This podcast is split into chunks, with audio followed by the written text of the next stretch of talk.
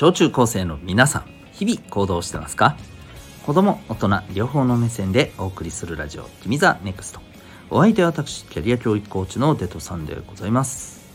人間関係や目標の発見、実現を通し、自信を持ち、周りとも楽しくやっていきたい、そんな小中高生の成長を応援するコーチングの教室を開いております。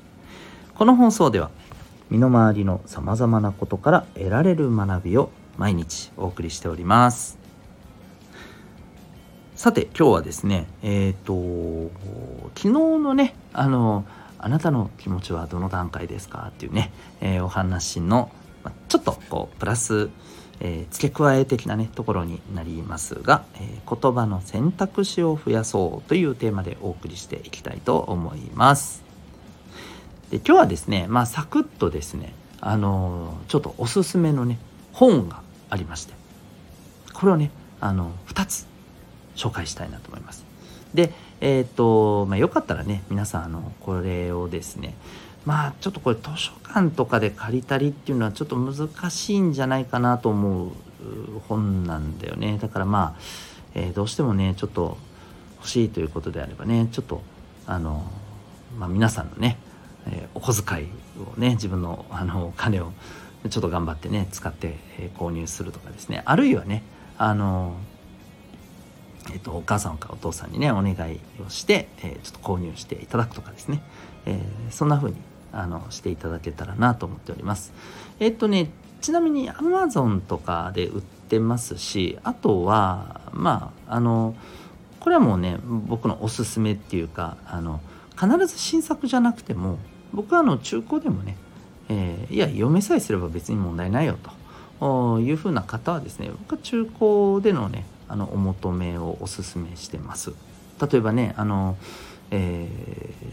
通常ね新作だったら例えば1500円ぐらいする本がね、中古だとねそれこそね600円ぐらいで売ってたりとかね、あったりしますよ。なのでちょっと結構今のは極端にしてもね、1500円なのが例えば、1000円ぐらいとかね、そういうのもあります。なのでぜひですね、この辺りはですね、中古で、安くねお求めいただいてもいいんじゃないかなというふうにね思ったりしてます。ちょっとそういうことをちょっと前提とした上でですね、2つちょっとねご紹介していきたいなと思います。で、なんで、これを紹介していくかっていうところからちょっと先行きましょうかね、もう少しね。で、これ昨日のねお話で、自分の気持ちをね理解するっていうことはすごく大事ですよと、いう話をしました。これなんでかっていうと、自分の気持ちがね、今のこの感じてることがどんなことなのか、どんな感じの気持ちなのか、これが分かっていると、人とコミュニケーションを取っていく上で、堂々とそうだな、生き生きとしたでもいいかもしれないね。そんなコミュニケーションがね取れるからなんですよね。なんか今自分がどんな風に感じてるかっていうことが自分で捉えられてないとね、ちょっと不自然なコミュニケーションになったりするんだよね。それこそね一方的に相手のこともさ見たりせずにさ、一方的にただバーって喋っちゃって、相手からすると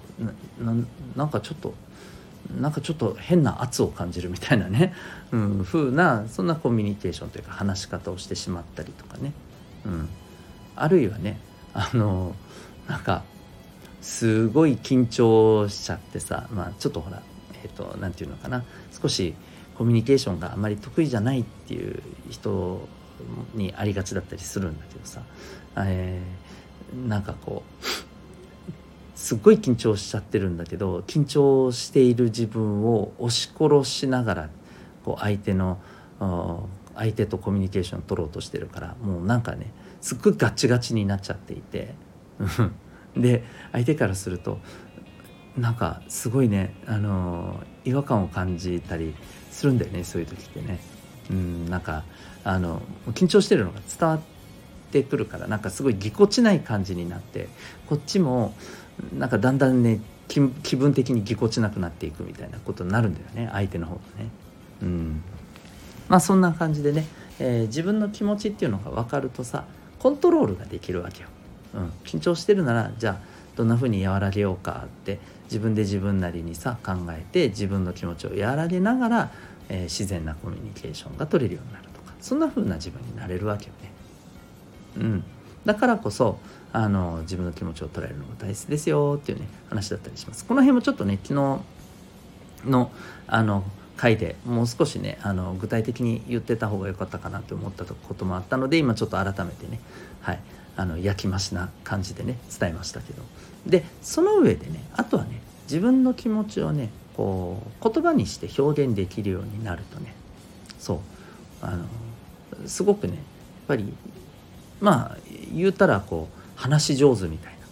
な、なんか人とってもねいろんな言葉を巧みに使ってて。でとても分かりやすく聞こえるんだよねみたいな、そんなねコミュニケーションが取れる人に少しずつね変わっていけると思うんです。でそのためにもね、はい、気持ちを、まあ、言葉にするっていうことが今よりもねもう少し得意になるといいんじゃないかなってな話でですね、今日の本題ね、じゃあそのためにちょっとねいろんな言葉、気持ちをね伝える言葉をね勉強できる、そんな、まあ、本をですね2冊紹介したいなと思います。で1冊目、これタイトル言うね、13歳からの気持ちを伝える言葉辞典、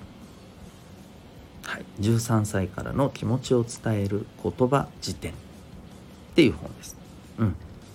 まあ文字通りね辞典っていう風にね書いてますんで、物事のことにね点、うん、点は点だねまあ、これでね、検索したら出てきますんでね、どんなものかねちょっとこう調べてみてくださいね、うん、でまあ文字通りね気持ちを表す言葉をですね、様々ね示しています。でとってもね分かりやすいのが、なんかこう気持ちのジャンルに分けて、そうだなこういう言葉で表現できるよというふうにあって、で一つ一つの言葉についてもね詳しく解説してくれてるんだよね。まあ国語辞典みたいな感じでね、ある意味ね、うん、使い方もね使い方の例みたいなのもあったりする。でよくさ、なんかやばいっていう、もう全部やばいでね表現しちゃうようなことってあったりしませんかね。ね、うん、なんかこれ結構ね注意した方がいいと思うんだよね、うん、やばいばっかりで何でもかんでも表現してると、なんかねこれ多分皆さんもイメージしたらね分かると思うんだけど、なんかね分かるかな、なんかちょっとさ、うん、ちょっと賢くなさそうに見えちゃうよね、うん、それはちょっとあんまりほらそう見られたくはないって思うんじゃないね、思うでしょ、うん、なのでね、こういったようなやばいってさ、例えばまあいろんな意味で使ったりできちゃう言葉なんだけどさ、例えばこうまずいみたいなね、うん、こうね、ちょっと大変だみたいな、そういう意味合いの言葉だと、まあ今言ったようにまずいとか大変だっていう言い方だってできるわけじゃん、やばいじゃなくてさ、うんね、しまったとかさ、うん、そういう言い方もできるわけじゃないですか、ね、こういう言葉を知っていくといいよねということで、まあ、そんな感じでね、同じ意味合いでも、いやこんな言葉で表現もできるし、こんな言葉で表現もできるし、またこの2つってちょっと度合いとしてちょっと違うんだよとかね、うん、そうこんなのもあったりします、はい、でもちろんねこれ見たらね分かるんだけどさ、大体の人見たら分かる、そう思うと思うんだけど、知ってるよこの言葉って思うやつが多いんですよ。でさ、ここがすごく大事。知ってるってことはよ、頭の中にあるわけじゃない。けど使えてないっていうことなんだ。そう。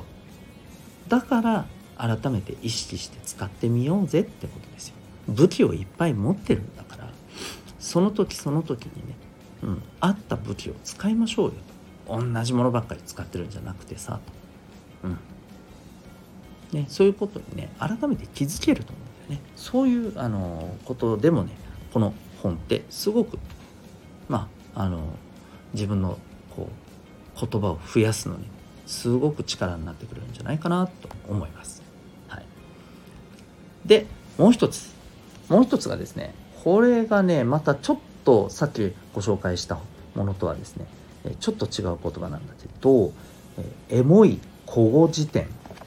はい、エモいはまあわかるよね、カタカナを使ったエモいだよね。で古語っていうのは古い国語の語と書きます、の辞典と。でこれはですね古語っていうふうに古い言葉ってありますから、まあ昔の日本から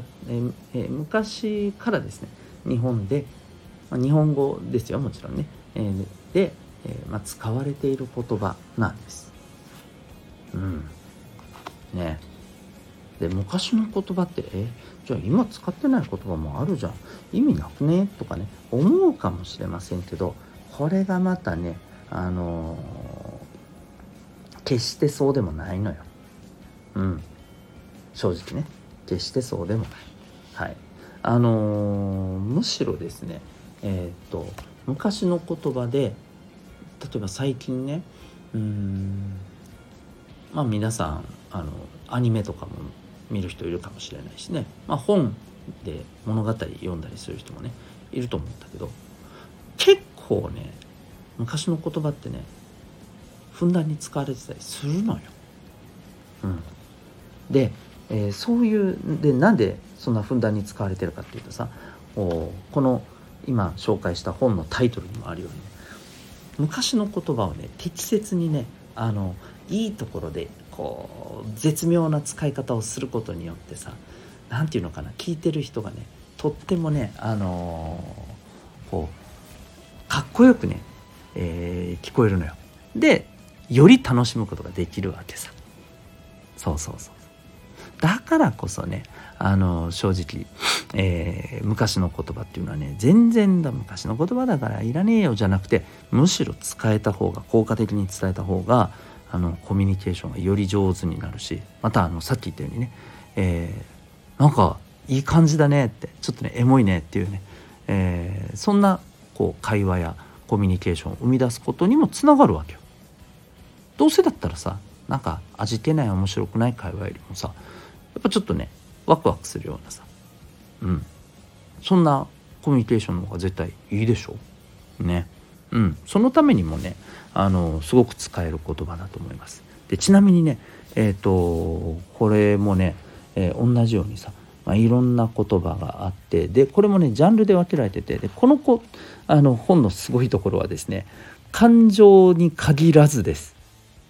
様子とかさ、物事についてとかさ、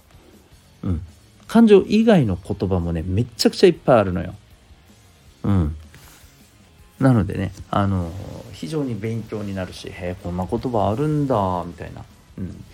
これもし使うとしたらどんなかなっていうふうなねことも考えながらね、想像しながらね、パラパラっと見ていくとすごくね、面白く感じられる本じゃないかなというふうに思いますよ。ということでですね、2つ13歳からの気持ちを伝える言葉辞典と、エモい古語辞典、ねこの2つ、ぜひぜひちょっとね調べてみて、興味があったらね